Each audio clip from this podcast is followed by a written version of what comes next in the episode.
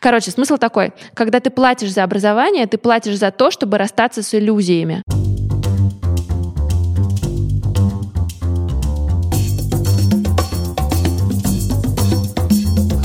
Всем привет! С вами Александра Кретова и подкаст «Без лайков». Начало рабочей недели после длинных праздников дается так же нелегко, как и возвращение в эфир после долгого перерыва. Я знаю, что многие из вас ждут подкаст чаще, и в этом году мы постараемся выходить каждые две недели. Начнем этот год интервью с человеком, благодаря которому в том числе появилась индустрия российских подкастов. Я считаю, что Ане действительно нужно отдать должное, так как их проект с Костей Колосковым «180 градусов» вдохновил многих на перемены. А кого-то, как, например, меня пару лет назад, подтолкнул записать свой подкаст. Вы уже могли догадаться, что сегодня в гостях у меня Аня Ковалева, автор подкаста «180 градусов», сооснователь театрального лектория «Адеон» и начинающий предприниматель.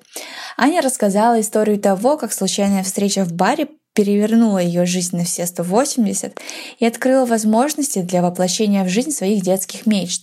А еще Аня рассказала пару лайфхаков, которые точно помогут начинающим подкастерам. Слушайте этот выпуск, делитесь им в своих социальных сетях и оставляйте оценки в приложении, где слушаете подкасты. Enjoy!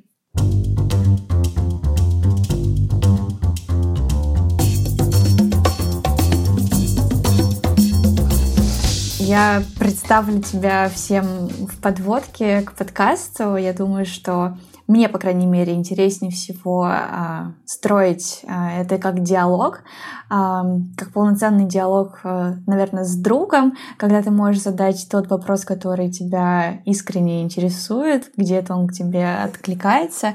И вот первое, что я отметила при подготовке а, к разговору с тобой — ты в школе училась по всем предметам хорошо, и тебе было очень сложно, как я поняла, принять решение и вообще выбрать о том, а, куда пойти учиться и на кого.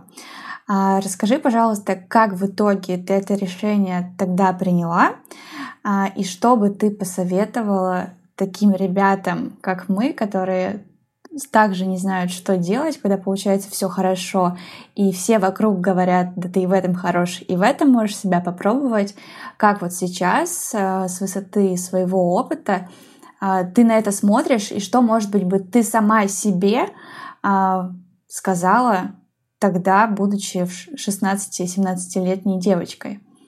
А, да, ну тебе тоже привет, спасибо, что позвала. А, смотри, все правильно, а, я действительно хорошо училась, а, даже не хорошо, наверное, отлично.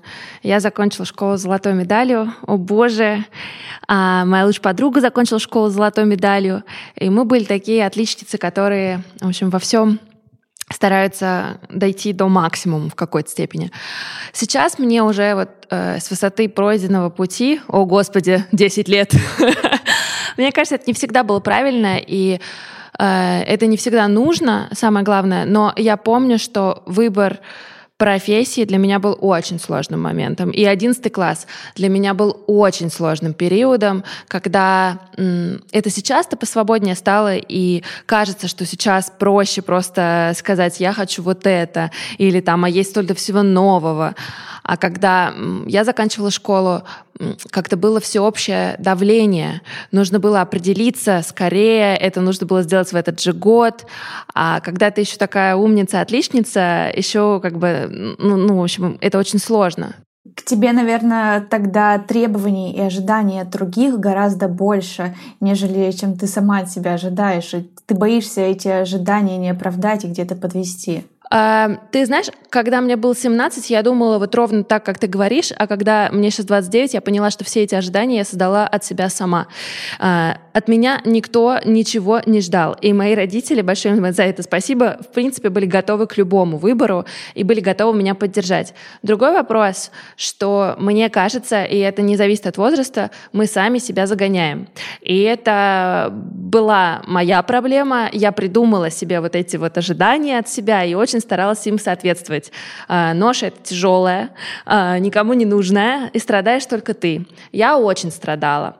И я помню, а, мне задавали вопрос, ну в какой сфере вы хотите развиваться, Анечка? И Анечка так э, закатывала глаза и говорила, ну вот э, это интересно, но еще мне вот это нравится. Ну то есть у меня была школа с гуманитарным уклоном, класс, и я понимала, что это точно будет гуманитарное образование. Но гуманитарное образование — это супер широкая история, и это очень сложно понять, как бы куда и чего. И я помню, когда, когда мы поняли, что я хочу в гуманитарный вуз, а какой-то странный человек посоветовал идти мне на философский факультет в МГУ. И я тогда подумала, ну какая хорошая идея, я же хочу обо всем и ни о чем, и я начала ходить на подготовительные курсы на философский факультет. Там были достаточно странные люди, и там была одна прекрасная преподавательница, которая меня однажды подозвала и сказала, Анечка, она была очень клевая, она сказала, ну вы же такая нормальная, говорит, зачем вам это? И я тогда первый раз задумалась, э, действительно, а зачем мне это? Но меня было не сломать, э, и я поступила-то на философский по Олимпиадам, а вот был такое правило, я не знаю, есть ли оно сейчас, но золотых медалистов зачисляли быстрее. Поэтому, когда я поняла, что я не очень хочу учиться на философском, меня уже зачислили. И мне э, пришлось приходить с документами и писать э, заявление об отчислении из МГУ. Э, и я помню, что это был очень смешной разговор, потому что я пришла отчисляться, а я еще не училась там. И меня заставили писать заявление на имя ректора, и пришел декан философского факультета, и он говорит, Анечка, мы с вами еще особо не знакомы, но это достаточно странный выбор. У нас, говорит, многие отчисляются, но они хотя бы начинают учиться, а вы даже, говорит, не попробовали. Но вот смотря на вас, вы нам так подходите, у нас все такие вот, ну тоже, знаете, вольные, странные. И я помню, что это было очень смешно, но я тогда, в общем, на философский, короче, я не пошла. Вот. Ты, ты все-таки поняла, что, что не твое, и ушла на факультет э, политологии. Да, да. Я не очень понимала, что мое, что не мое. Просто у меня какое-то четкое желание в тот момент э, появилось. Э, мне вообще в такие мои более юные годы было лучше понятно, чего я не хочу. И вот тогда я поняла, что на философский я не хочу. Хотя я с большим уважением отношусь к этому образованию, и вообще все, кто закончил его, большие молодцы. Просто это не моя история, и мне кажется, для себя вообще важно понять, что твое, а что не твое. Да, а отвечая на твой вопрос, что бы я посоветовала? Э, убрать драму я бы посоветовала бы себе в первую очередь, потому что э, вам не было столько драмы, ее не было вокруг. И как бы люди были более поддерживающие, понимающие и относились ко мне добрее, чем я к себе сама на тот момент.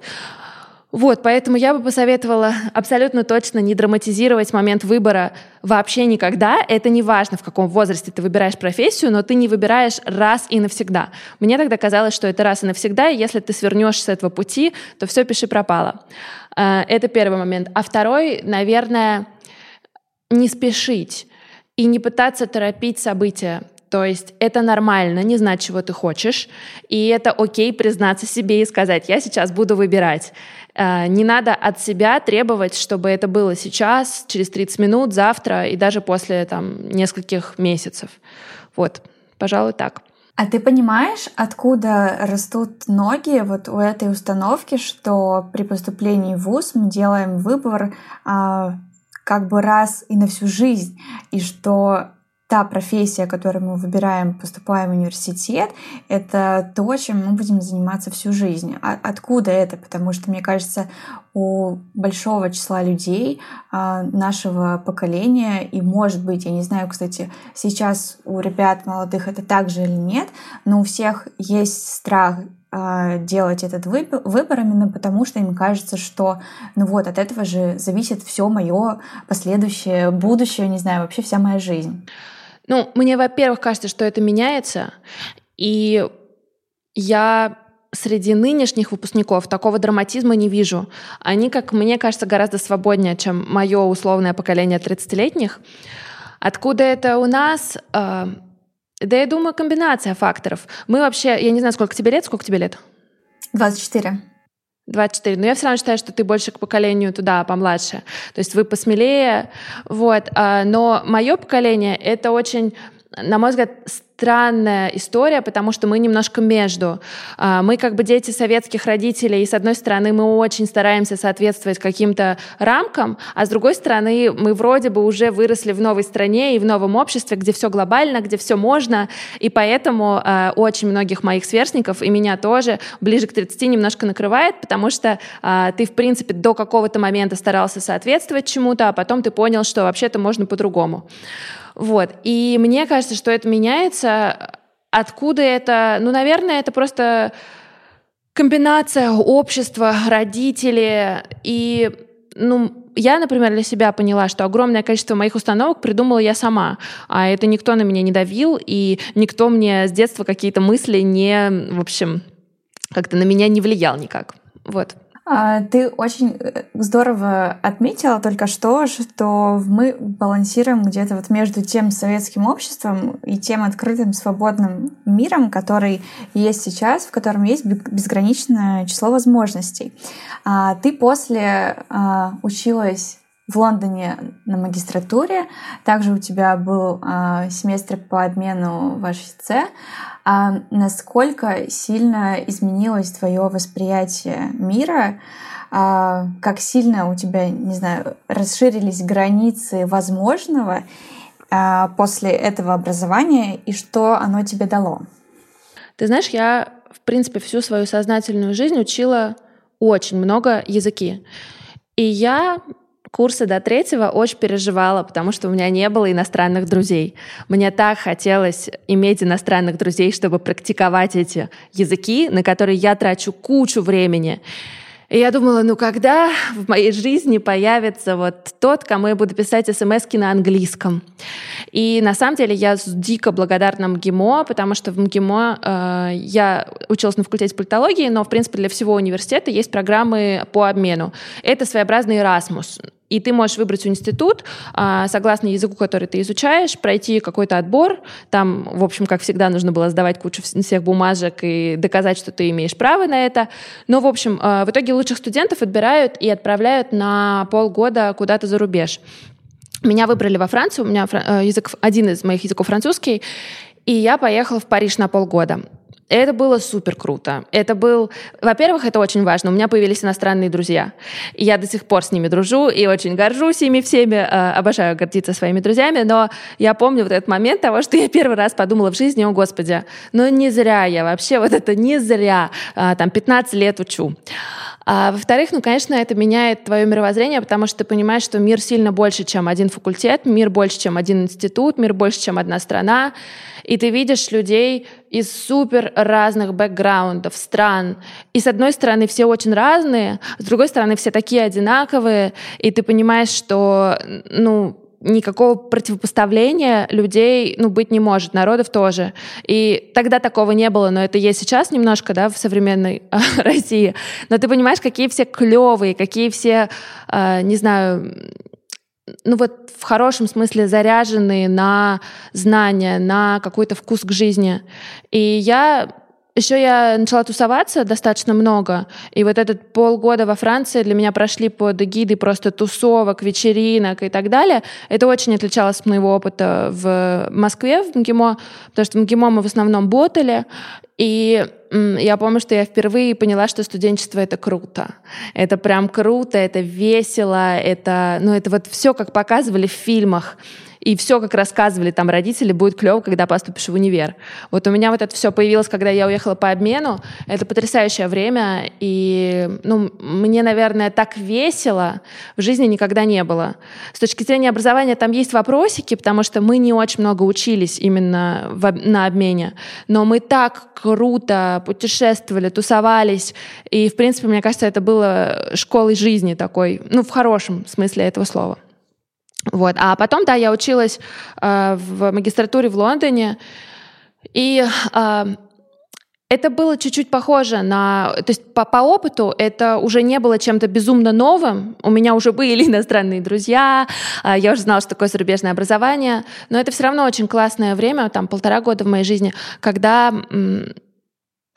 Ну, когда ты живешь в глобальном контексте, и ты можешь э, и себя там хорошо чувствовать, и в то же время я помню вот это ощущение, что я в России всегда себя чувствовала не очень русской. И как раз э, мое пребывание во Франции и в Лондоне доказало мне, что я очень русская, потому что когда я оказывалась там, я понимала, что ну, я такая Russian, что просто вообще не могу. И ну, это во многом как-то, мне кажется, меня примирило тоже э, ну, с моей какой-то идентичностью. Вот.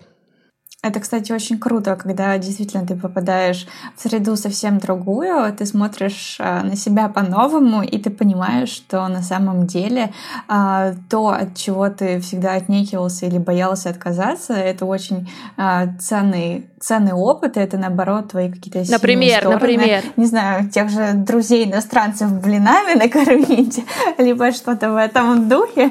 Это реально очень клево работает и всех объединяет.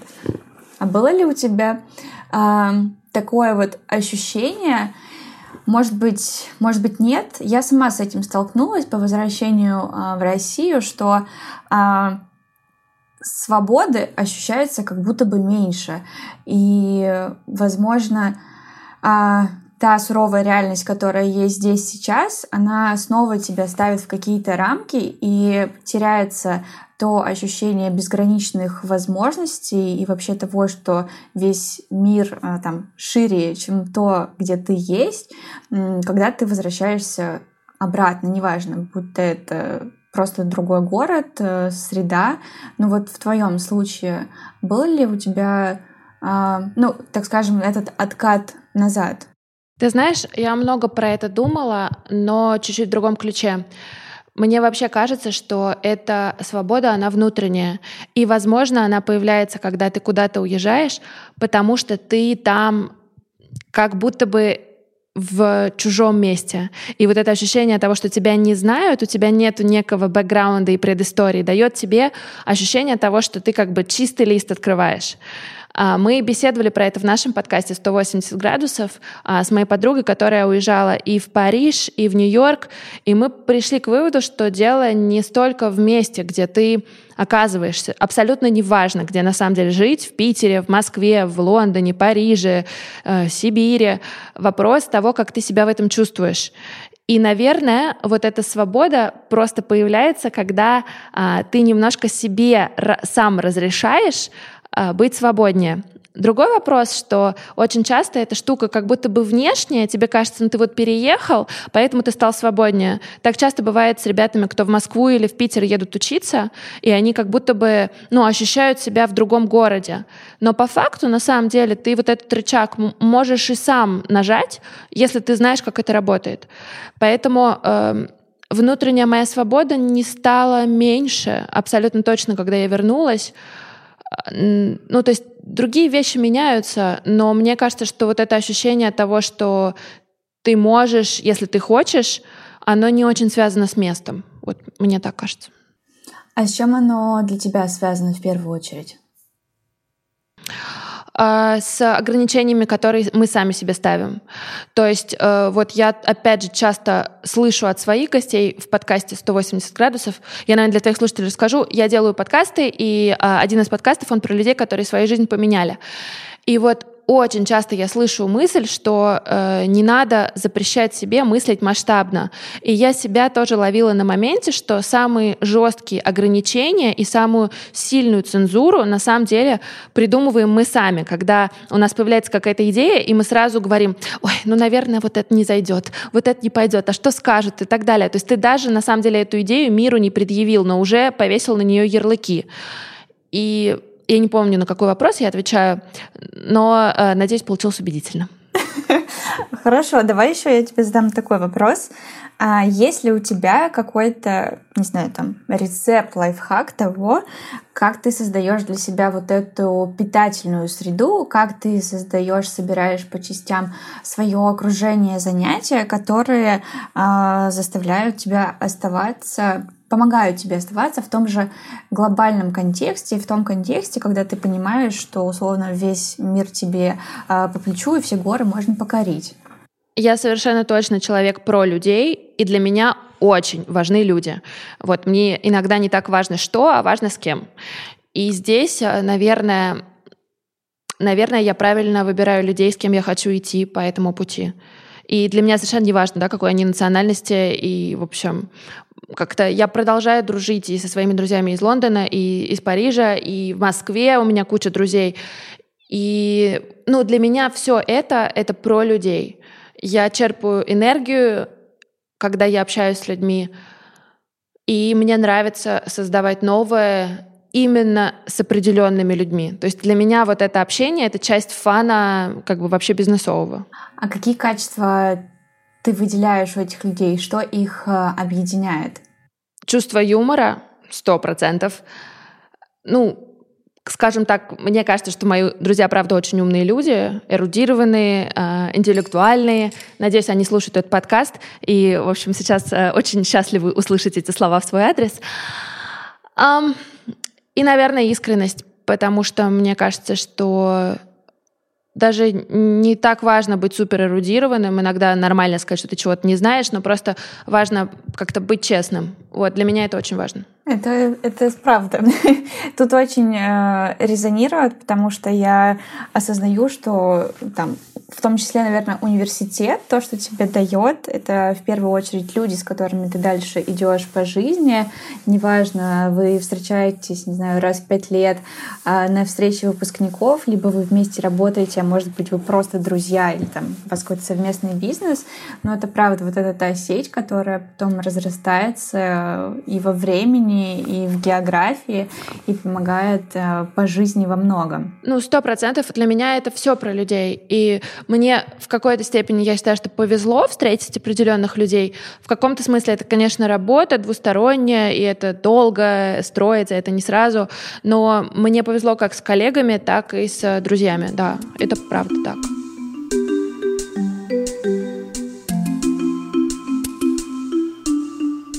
А когда появился подкаст «180 градусов», ты помнишь, э, что происходило на тот момент у тебя в жизни и какой у тебя был запрос?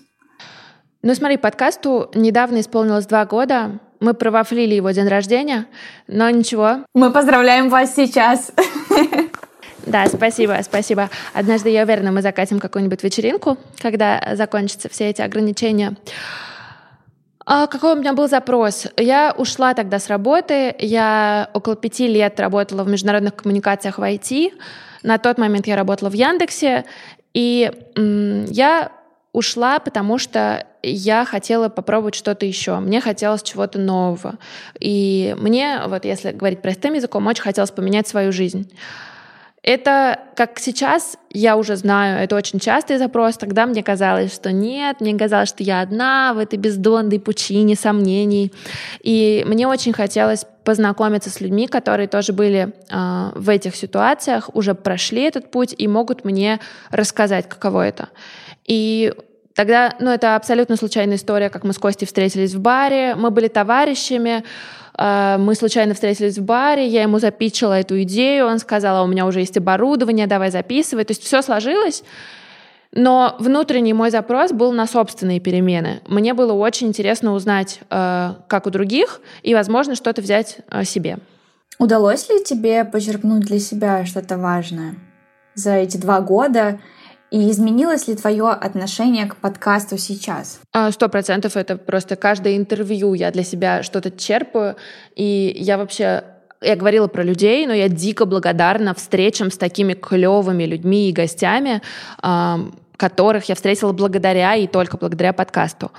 В первую очередь, опять же, это важно, мы убираем в драму, потому что тогда тоже у меня было немножко драмы, и мне казалось, что вот, это же это ж так сложно, надо что-то менять, это же как бы непонятно, как из этого вылезти.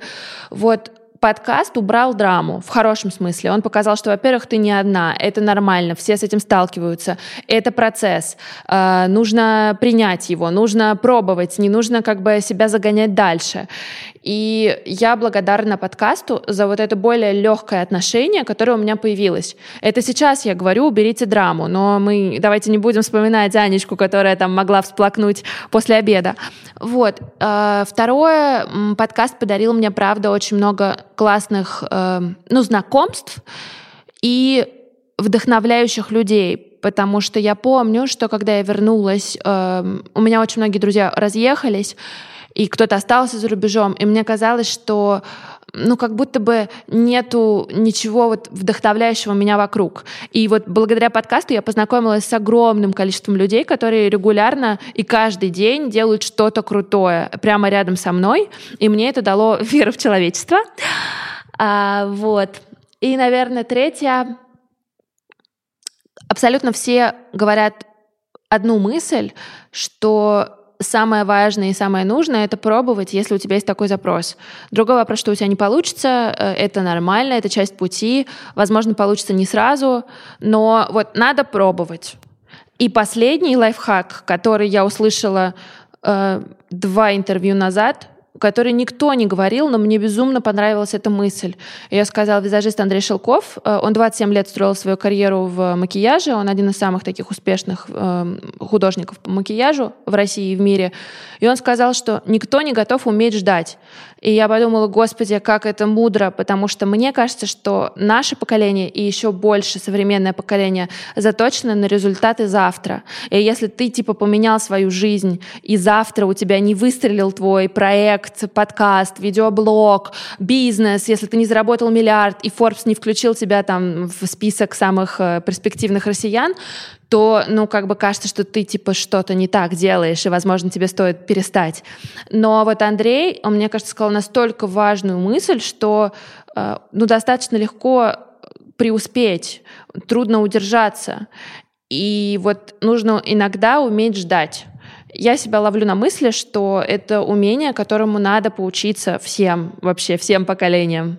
Вот, э, это вот если из важных мыслей из нашего подкаста. А тебе не кажется, что вот этот момент, это еще зависит от того, что для тебя является мерилом успеха и что ты считаешь для себя там самого э, вот этой вот, не знаю, планкой и границей. Одно дело, когда ты ставишь себе задачу, например, делая подкаст, э, войти там через месяц э, в топ-10 подкастов российских, а другое дело, когда ты делаешь его просто для себя, просто по фану, и тебе все равно, какой будет э, результат, э, который можно вот таким образом измерить, померить и кому-то предъявить, сказать, что я молодец. А, ну, смотри, я преподаю на курсе по подкастингу, и, в принципе, э, как это работает? Вначале все говорят, я хочу сделать проект для себя. А, на третьем занятии или на пятом занятии все говорят, извините, пожалуйста, а почему мой проект еще не в топ-5? Или а, а что я делаю не так, если ко мне не пришел Илон Маск? И как бы да, э, делать для себя это важно, просто мне кажется, что мы так устроены, и я сейчас не буду превращаться в старую бабку, которая говорит, это поколение, новое поколение, вообще все поколения, что мы себя постоянно сравниваем.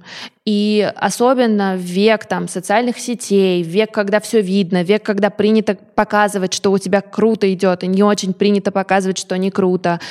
Ты даже, если ты делаешь про себя, ты начинаешь невольно задумываться. А как бы вот Машка-то э, там запустила безняк на карантине, у нее уже там 100 клиентов, а мне пришлось свой закрыть. И ты начинаешь, ну, как будто бы тревожиться и переживать, что это с тобой что-то не так. А по факту, мне кажется, нам всем нужно перестать смотреть друг на друга иногда, а немножко больше как-то, ну, да, это про себя, задать себе вопрос, а что мне на самом деле нужно. И, возможно, не стоит гнаться за чужими целями. А если там Машка об этом пишет, вообще, возможно, что это вам не нужно. Вот. Когда вы начинали с Костей а, делать подкаст, у вас а, был какой-то план и вообще а, стратегия по тому, как его развивать? Сколько, на сколько выпусков вы тогда закоммитились? Да, смотри. На сколько выпусков мы закоммитились? История, как мы начинали подкаст. Мы позвали мою подругу, записывали у Кости в гостиной, а потом Костя пропал на 4 месяца. А, четыре месяца он не выходил на связь. Я ему не писала, потому что я думала, что это старый знакомый из бара, с которым мы просто записали какую-то странную хрень на диктофоны. Как бы, возможно, это не стоит того, чтобы это опубликовывать. А, мы не были настолько друзьями, чтобы писать друг другу, поэтому а, четыре месяца мы не общались. Отвечая на твой вопрос, был ли у нас план? Нет. А потом я случайно встретила Костю в баре, в том же самом, и спросила Костю вообще, как дела у нас вообще, ну, что у нас происходит. И он сказал, что все будет. Через 6 часов у меня там в Телеграме или на почте был э, готовый подкаст. Короче, как я боялась писать Косте, так он боялся садиться за этот монтаж. Был ли план у Кости? Нет. А, у нас не было плана, и я не знала, что я буду этим заниматься full time. То есть во-первых, я не знала, что вообще есть такие люди, которые занимаются этим full time. Я не знала, я, ну, это не очень правильный, наверное, пример э, мега-бизнесвумен, которая сделала анализ рынка и подумала, куда она идет. Я не шла как бы туда, чтобы зарабатывать деньги. Я шла, потому что я запуталась, я не знала, что мне делать со своей карьерой. Мне очень важно было посмотреть на тех, кто как бы понял. И вот я сейчас у них спрошу. И вот, в общем, два года уже спрашиваю. И продолжаешь спрашивать, верно я понимаю? Ты до сих, до сих пор для себя находишь здесь какие-то ответы? Или у тебя мотивация немножечко все-таки уже поменялась? Э, поменялась, но мне кажется, что и вопросы мои изменились. То есть э, Плюс я поняла, что поиск себя — это не какая-то штука, которая происходит с тобой в одиннадцатом классе, и ты опять же делаешь вот этот вот выбор и пока. То есть это путь это процесс. И здесь э, там, ну, не мне тебе рассказывать, ты можешь взять у одного и того же интервью, ты можешь взять у одного и того же человека очень разные интервью, пообщавшись с ним сегодня и через год. Поэтому э, здесь это, наверное, про то, что меняемся мы и вместе с нами меняется наш подкаст. И было бы грустно, на самом деле, если бы мы не менялись, и контент тоже оставался на прежнем уровне, месте, с прежними вопросами. А что ты чувствуешь изменилось э, сейчас в вашем подкасте в первую очередь? В какую сторону он все-таки ушел? На твой взгляд? Ну, смотри, в какой-то момент мы с Костей, мы сели, я прям помню, мы э, пошли пить чай, и у нас была э, стратегическая сессия. Э, мы сели и думали, Кость, мы вообще что? Мы подкаст, мы, мы кто? И мы тогда поняли, что мы сильно больше, чем один подкаст. Поэтому э, тогда мы приняли для себя решение, что мы, во-первых, студия подкастов. И сейчас, если говорить о там 180 градусов, это наш э, флагманский, наш любимый проект, мы его очень любим, но он не единственный, и он совершенно не там основной с точки зрения э, тех сил, которые я этому отдаю. Мы сейчас делаем э, несколько проектов, мы продюсируем для себя, мы делаем для аудиоплощадок, мы делаем для брендов. И мы сейчас полноценный продакшн, который делает несколько проектов.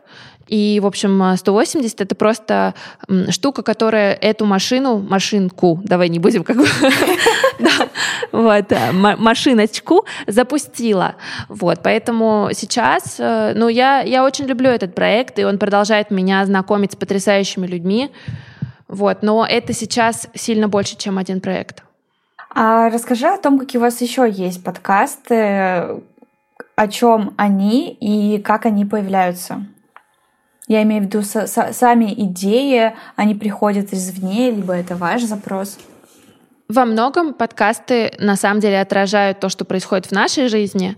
Э, например, у меня полтора года назад родился ребенок, и мой сын Марк, и мы с Костей подумали, типа, блин, а было бы классно сделать подкаст э, там для молодых мам, таких как ты, которые вообще ничего не знают. И так возник, например, «Мама Каст». Это родительский подкаст, в котором я учусь быть родителем. Вместе с моим материнством и моим пониманием материнства меняется формат. Это такой как бы многострадальный проект, который мотает то в одну, то в другую сторону, что в целом абсолютно, мне кажется, схоже с родительскими ощущениями.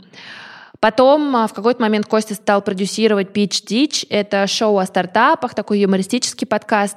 И мы как бы взяли его себе под крыло. На самом деле, когда я пришла Костя с идеей 180 градусов, у него уже был подкаст «Манды фарш». Это юмористическое шоу, которое он делал с друзьями. Этот проект мы тоже взяли себе под крыло.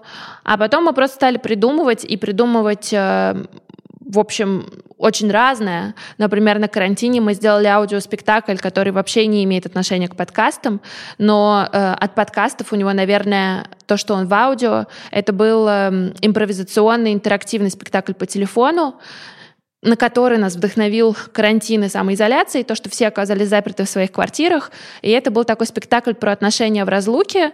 А, там можно было выбрать э, актера, там у всех были э, свои эти профессии. А, можно было выбрать степень отношений вместе с ним, позвонить ему на 30 минут и узнать, что это такое быть в отношениях на там, 10 лет, год или совсем немножко. Вот. Поэтому сейчас мы э, такой э, полноценный продакшн, который придумывает разные проекты в аудио и не только, и мы, ну, как бы, некоторые идеи приходят по мере того, как развивается наша жизнь, а некоторые идеи приходят, например, э, с запросом от конкретного клиента, которому мы придумываем уже концепцию. Например, «Бьюти-завтрак», подкаст, который вы запустили не так давно. Например, да, мы делаем э, подкаст о коже, развеиваем мифы э, о красоте, говорим об уходе за собой. Э, вдохновила нас на это французская компания Naos. Э, это вот более знакомые всем бренды Биодерма и Институт Эстедерм. Они пришли к нам с идеей того, что им нужен подкаст. И дальше мы уже вместе докрутили идею и придумали э, тот формат, который сейчас выходит каждую, каждый четверг.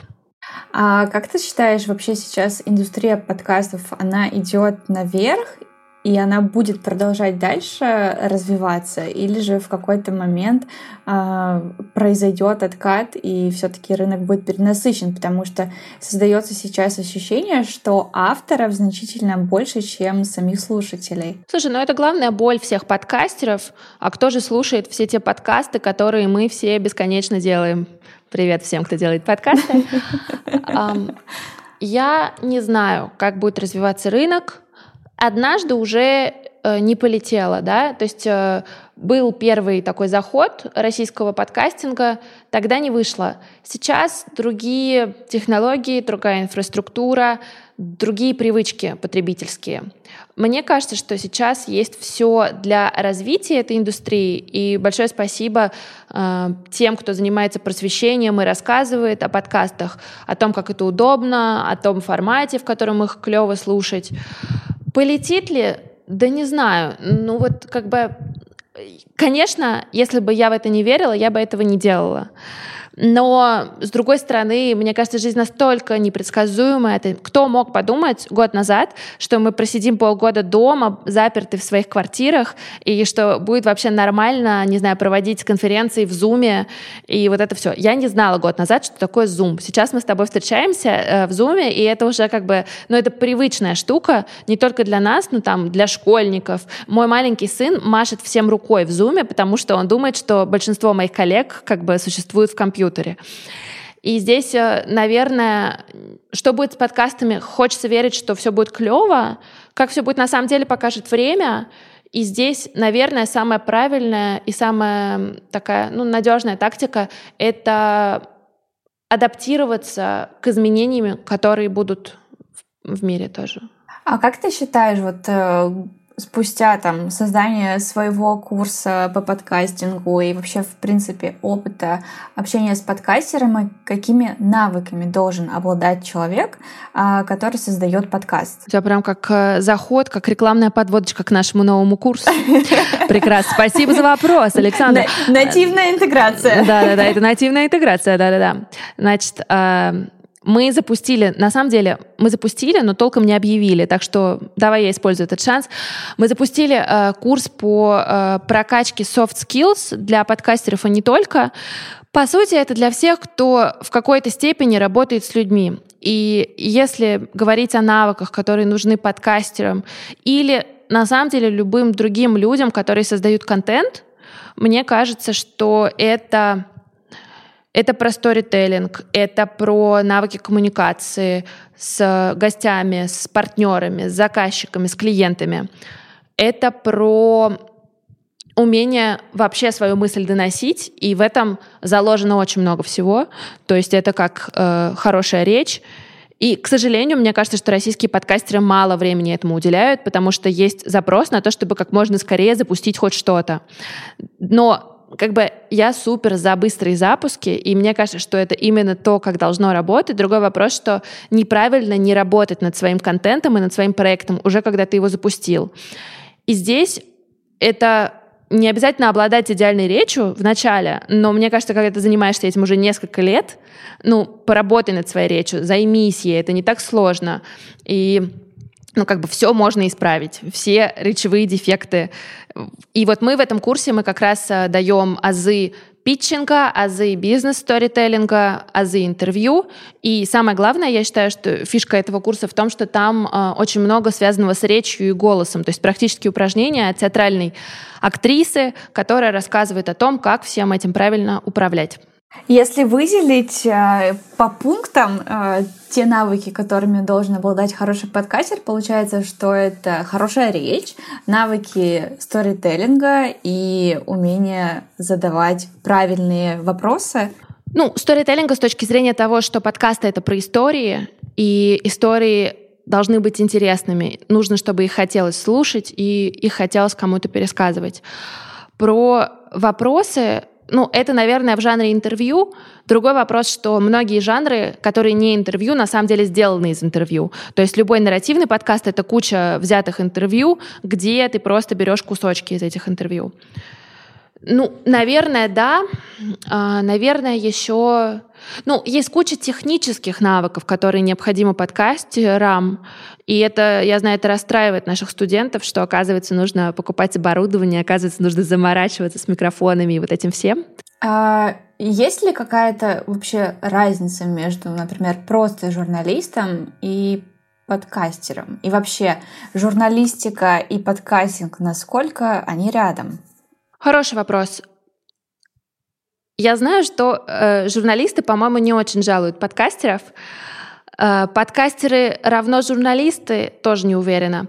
Подкаст — это формат. Это формат донесения информации. И здесь у тебя может быть видео, у тебя может быть аудио, а подкастер, ну, как, я не знаю, контент-креаторы, да, куча модных, умных слов. Я, у меня нет журналистского образования — и я никогда не работала в медиа, в таких как бы вот, если говорить о каких-то традиционных медиа. С другой стороны, мне кажется, что я занимаюсь, наверное, больше журналистикой, чем даже некоторые мои знакомые, кто работают в медиа. Вот.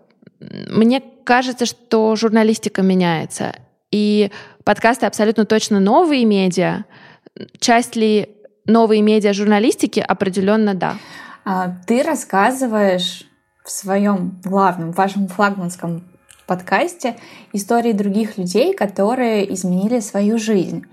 Можешь ли ты сейчас э, сказать, что ты в какой-то степени тоже ее пересобрала и сейчас выступаешь в совершенно новой роли? Слушай, совершенно точно да.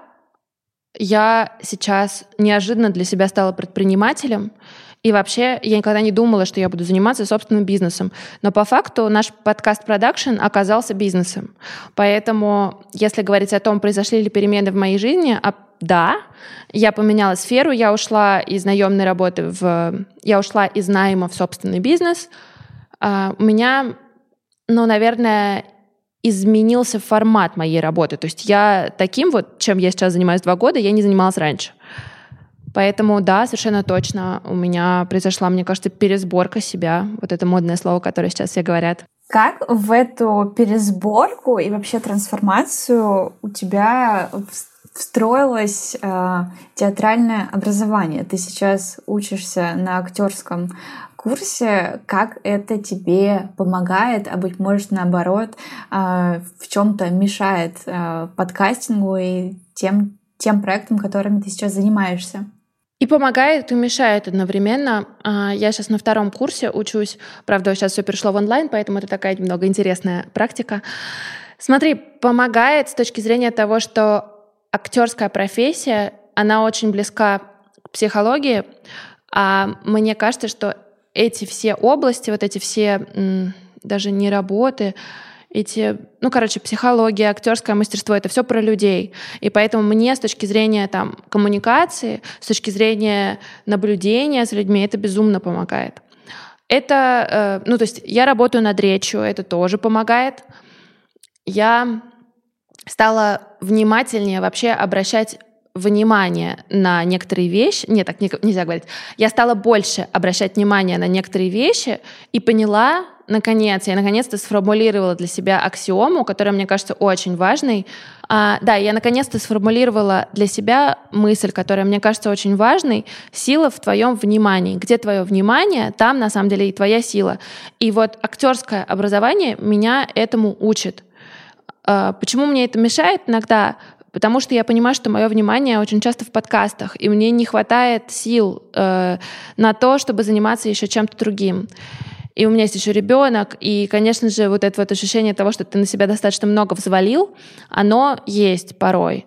И иногда трудно, но это безумно интересный опыт, это очень крутая штука, которой я всегда хотела, но боялась подступиться. И но для меня это, наверное, безумное интересное путешествие в такую человеческую природу. А, кстати, почему ты не пошла на актерский сразу же после школы? Не жалеешь ли ты об этом? А, я тогда думала об этом, но э, тогда, возвращаясь к хорошим оценкам, я подумала, что ну как-то жалко. Ну типа я слишком... Пропадать моему мозгу. Типа того, да. На сцене. Да, да. Э, Причем это тоже достаточно глупая мысль на самом деле, но я помню вот это ощущение того, что ты так учишься много по другим предметам, что ты, в принципе, можешь вполне свободно поступить там в МГУ, в Вышку, в МГИМО. И тогда я думала о том, что э, в актерской профессии, я до сих пор так думаю, решает удача, во-первых, я не могу сказать, что я мега удачливый человек, а во-вторых, это слишком, ну, как бы большая жертва, когда ты все ставишь на чашу, где, по сути, решит удача, а взлетит твоя звезда, не взлетит, вообще непонятно. И мне для себя хотелось э, чего-то более такого, ну, как бы понятного с точки зрения того, что я знаю, что я могу это выучить, я знаю, что меня возьмут, я знаю, что я знаю, как дойти до условного конца лесенки. А здесь очень много таких э, непонятных факторов было. Но, тем не менее, мне это очень все нравилось, и я как бы всегда об этом думала. Сейчас, оказавшись уже на актерском факультете, я дико благодарна судьбе, что это со мной случилось в 27 лет, а не в 17, потому что мне кажется, что это очень сложная во-первых, профессия, во-вторых, очень специфическое образование. И мне повезло, что я в каких-то ну, моментах уже обрела некоторую там внутреннюю уверенность в себе там, и так далее. Потому что мне кажется, что если бы на мою слабую подростковую психику еще накатило вот это вот э, авторитет там твоего мастера, ну вот это вот из разряда, если бы мне говорили какие-то негативные комментарии по поводу внешности, таланта и так далее, я бы как восприимчивый подросток в это все могла поверить. И мне кажется, что в этом большая беда многих э, артистов в том, что образование образование может сломать. Мне сейчас дико повезло, у меня потрясающий мастер Юрий Муравицкий, и мне кажется, что я взрослая уже, и это ну, тоже важно. Вот, но тут такая, это такой вот во-первых, а, удача, во-вторых, непонятно, куда ты попадешь, к какому мастеру и так далее, и в-третьих, ну, это жестокая очень профессия, и как бы вчера на лекции у нас преподаватель сказал гениальную мысль, а, образов... оплата учебы — это плата за как же сейчас, как он сказал? Сейчас. Короче, смысл такой. Когда ты платишь за образование, ты платишь за то, чтобы расстаться с иллюзиями. И я подумала, блин, это гениально. Это вообще гениально касательно любого образования, но просто со стороны любая индустрия, любая сфера выглядит гораздо круче, чем то, когда ты на самом деле начинаешь это делать. И в этом смысле эм, очень часто, например, там в некоторых профессиях, в некоторых там сферах, на некоторых интервью тебя сначала долго отговаривают и говорят, лучше вообще в это не лезть. И если человек по-прежнему хочет, его берут, да. То есть это, ну, как бы это не для всех. И я очень рада, что я оказалась в сознательном возрасте. Сейчас ты пошла туда сознательно, и какова твоя цель, если она? То есть какой ты видишь дальше свое развитие, есть ли какое-то видение того, что ты будешь э, с этим делать и как ты это можешь совместить с подкастингом? Смотри, во-первых, я верю в то, что чему бы ты ни учился или какие бы вещи ты по жизни не делал, это тебе может пригодиться в неожиданных сферах, и в том числе в твоей работе ты еще иногда не понимаешь как. И вот так, оглядываясь э, там, на свой опыт, я понимаю, что какие-то безумные вещи, которые я делала, мне очень пригождаются сейчас. То есть я думала, что мое политологическое образование никому не будет нужно, а когда я беру интервью там, у человека, который там, не знаю, занимается политическими коммуникациями, оказывается, я с ним говорю на одном языке. Круто? Круто. И вот Вторую штуку, которую я тоже поняла, что э, уже закончив много университетов и закончив их хорошо, я поняла, что образование это не про результат, который ты получаешь, потому что по факту разница, какая у тебя корочка диплома, какого вуза, какого города, какой страны, вообще всем все равно. И образование — это про процесс. Поэтому я себе пообещала, что я буду получать кайф от процесса, насколько я могу. Если я вдруг перестану получать его кайф, ну нет ничего зазорного в том, чтобы остановиться, сказать, простите, я там, ну, перепутала, а, у меня маленький ребенок, вот это все. Ну, то есть, э, возможно, в этом моя ошибка, потому что долгоиграющая цель нужна, но, э, если честно, у меня ее нет. Вот, призналась тебе, что у меня ее нет. Вот. А, кстати, в каких случаях она действительно нужна и, и она помогает, а в каких случаях это нужно отпустить и позволить себе наслаждаться процессом? Ну, смотри, подкасты, например, это игра в долгую. То есть, если ты хочешь запустить проект, и чтобы он был завтра популярный, ну, так не работает. Вот тут долгая долгоидущая цель нужна. Ты должен знать в конце, вот хочу вот так. И долго-долго к этому идти. Но здесь ты понимаешь, что ты не сможешь долго-долго идти, если тебе это не нравится, если ты от этого не получаешь удовольствия. А, ну да, но тут очень, а, это очень зависит, потому что, понимаешь, в какой-то момент, мне кажется, в любой сфере, в любой индустрии, в, на любом обучении ты немножко перестаешь получать удовольствие, потому что любая работа — это не только про удовольствие. И это тоже там а, одно из неожиданных открытий для меня, что, оказывается, в самой даже крутой работе есть вещи, которые не нравятся. И здесь, наверное, важно, во-первых, уметь взять себя в руки и понять, что это период, и понять, что это часть, в том числе твоей жизни и твоей работы. А во-вторых, ну, поменять свое отношение, потому что, как, там, не знаю, в семейной жизни, ну, не всегда тебе делают подарки и там вот это ощущение медового месяца, ну, так не всегда. И то же самое в работе. И не всегда у тебя дела классные, у твоего бизнеса дела классно. И наверное, а, в конечном итоге прав тот, кто просто готов к тому, что может быть трудно. А есть ли вариант к этому подготовиться? Ну, при этом не загоняя себя в драму, что тоже важно. Подготовиться не знаю, но мне кажется абсолютно точно, вот что я вижу по людям, которые меня окружают, вопрос отношения к трудностям. Мне кажется, есть шансы поменять свое отношение к трудностям ты, ну, как бы это очень, ну, как бы я даже кому-то говорила это, но там один человек попадает в реанимацию и говорит, блин, я попал в реанимацию, я чуть не умер, это просто жесть. А второй попадает в реанимацию, ему делают операцию, и все то же самое, но он говорит, вы представляете, мне повезло, потому что этот доктор был в Москве, или там неважно где, и он сделал мне эту операцию, как мне повезло встретить этого нужного специалиста. И вот мне кажется, что во многом ну, трудностей не избежать, в принципе. И неважно вообще, мы про подкасты, не про подкасты, они будут. Другой вопрос того, как ты их воспринимаешь и насколько ты готов а, после каждой другой а, трудности снова встать, поднять голову и продолжать делать то, что ты делаешь. Да, это очень важно. И здесь э, я бы добавила, что очень важно верить в себя в том числе, потому что когда получается одна трудность за другой, очень высока вероятность того, что ты воспримешь это все слишком близко на свой счет и будешь считать, что ты какой-то не такой и весь мир против тебя. Ну да, и это то, что я поняла еще, что не так, ну, Поменять свою жизнь однажды, сделать шаг в неизвестность, на самом деле не так сложно. Сложнее, когда у тебя уже не получилось один раз, сложнее поменять второй, третий, десятый, когда у тебя уже есть какой-то негативный опыт. И вот здесь это, наверное, не столько... Хотя нет, это и про веру в себя тоже, но это про какую-то внутреннюю силу и, ну не знаю, и желание, наверное. Буду сейчас говорить почти что твоими словами. А, нас слушают в основном девушки и ребята, которые довольно осознанно относятся к своей жизни а, и постоянно ищут ответы на вопросы, связанные не только с тем, где дальше развиваться, что в мире есть интересного и куда идти, а также с тем, а, как в принципе наверное, поверить э, в себя и сделать вот этот вот маленький шаг в неизвестность, в общем-то, пересилить, э, возможно, свой страх, который на тебя давит и где-то останавливает. Что можешь э, ты им посоветовать, исходя из своего опыта и из того, что тебе эту ситуацию пережить удалось?